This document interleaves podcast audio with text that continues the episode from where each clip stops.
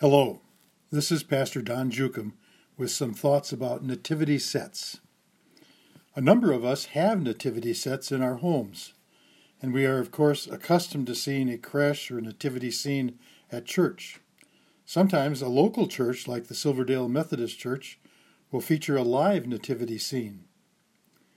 If we have a nativity set in our homes, we are probably waiting until Epiphany, January 6, so we can add the wise men. Although the wise men came much later, Epiphany is the time we remember them and add them to the manger scene. We know about the Nativity from the Bible, the night that Jesus was born, but it may surprise you that setting up a live manger scene came about much, much later.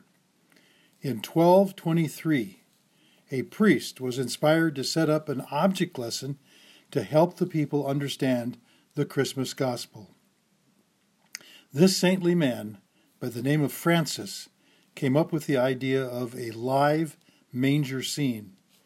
Francis knew that very few people had a Bible. He thought, well, if we have stained glass windows in our church to tell Bible stories, why not have a live manger scene to tell the Christmas story? He even got permission from the Pope to set up a live nativity. He talked to the local farmers to bring in the animals, and Francis fashioned the manger, which looked very European. Three monks were standing by to represent the wise men. Other monks played the shepherds. So Francis demonstrated visually that when the time was ripe, God gave his son, Jesus, to us as a little baby. And if you think it's great when hospitals post a picture of a newborn baby on the internet, and that is pretty cool, God did something even more dramatic. He sent an angel to the shepherds outside of Bethlehem. The angel said, Do not be afraid, for see, I am bringing you good news of great joy for all people.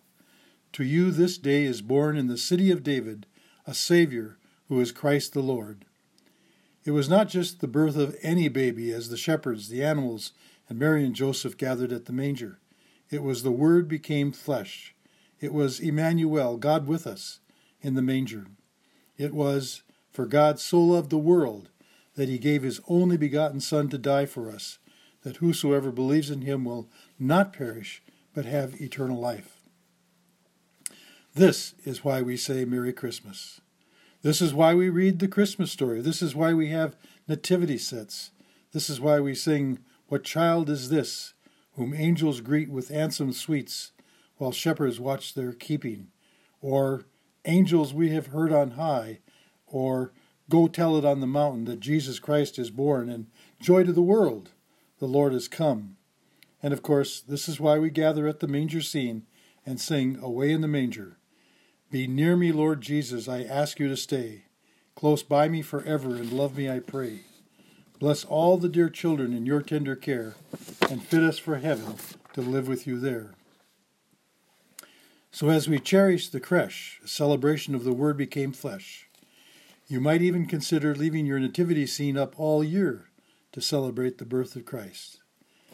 Even though we are grateful to Francis for his inspiration, Francis used his own imagination in the live representation. He didn't follow the biblical record. First of all, the stable is more like a European barn, not the limestone cave in which Jesus was born. The wooden crib was unlike the stone manger in which Jesus was laid. A donkey may have been present, but donkeys were for merchandise, not people. Mary more than likely walked to Bethlehem. A cow could have been present, but cows were not raised in the desert. They were from the Galilee. In short, Francis used his own locality, as others have done down through the centuries, to fashion the live nativity. Nonetheless, it still inspires us to celebrate the simple birth of Christ in a lowly manger scene in Bethlehem. As mentioned earlier, you are encouraged to leave your creche up year round to bring good news of great joy for all people. For to you this day is born in the city of David a Savior who is Christ the Lord. In the meantime, let's look forward to bringing in the wise men on Epiphany, January 6th. Amen.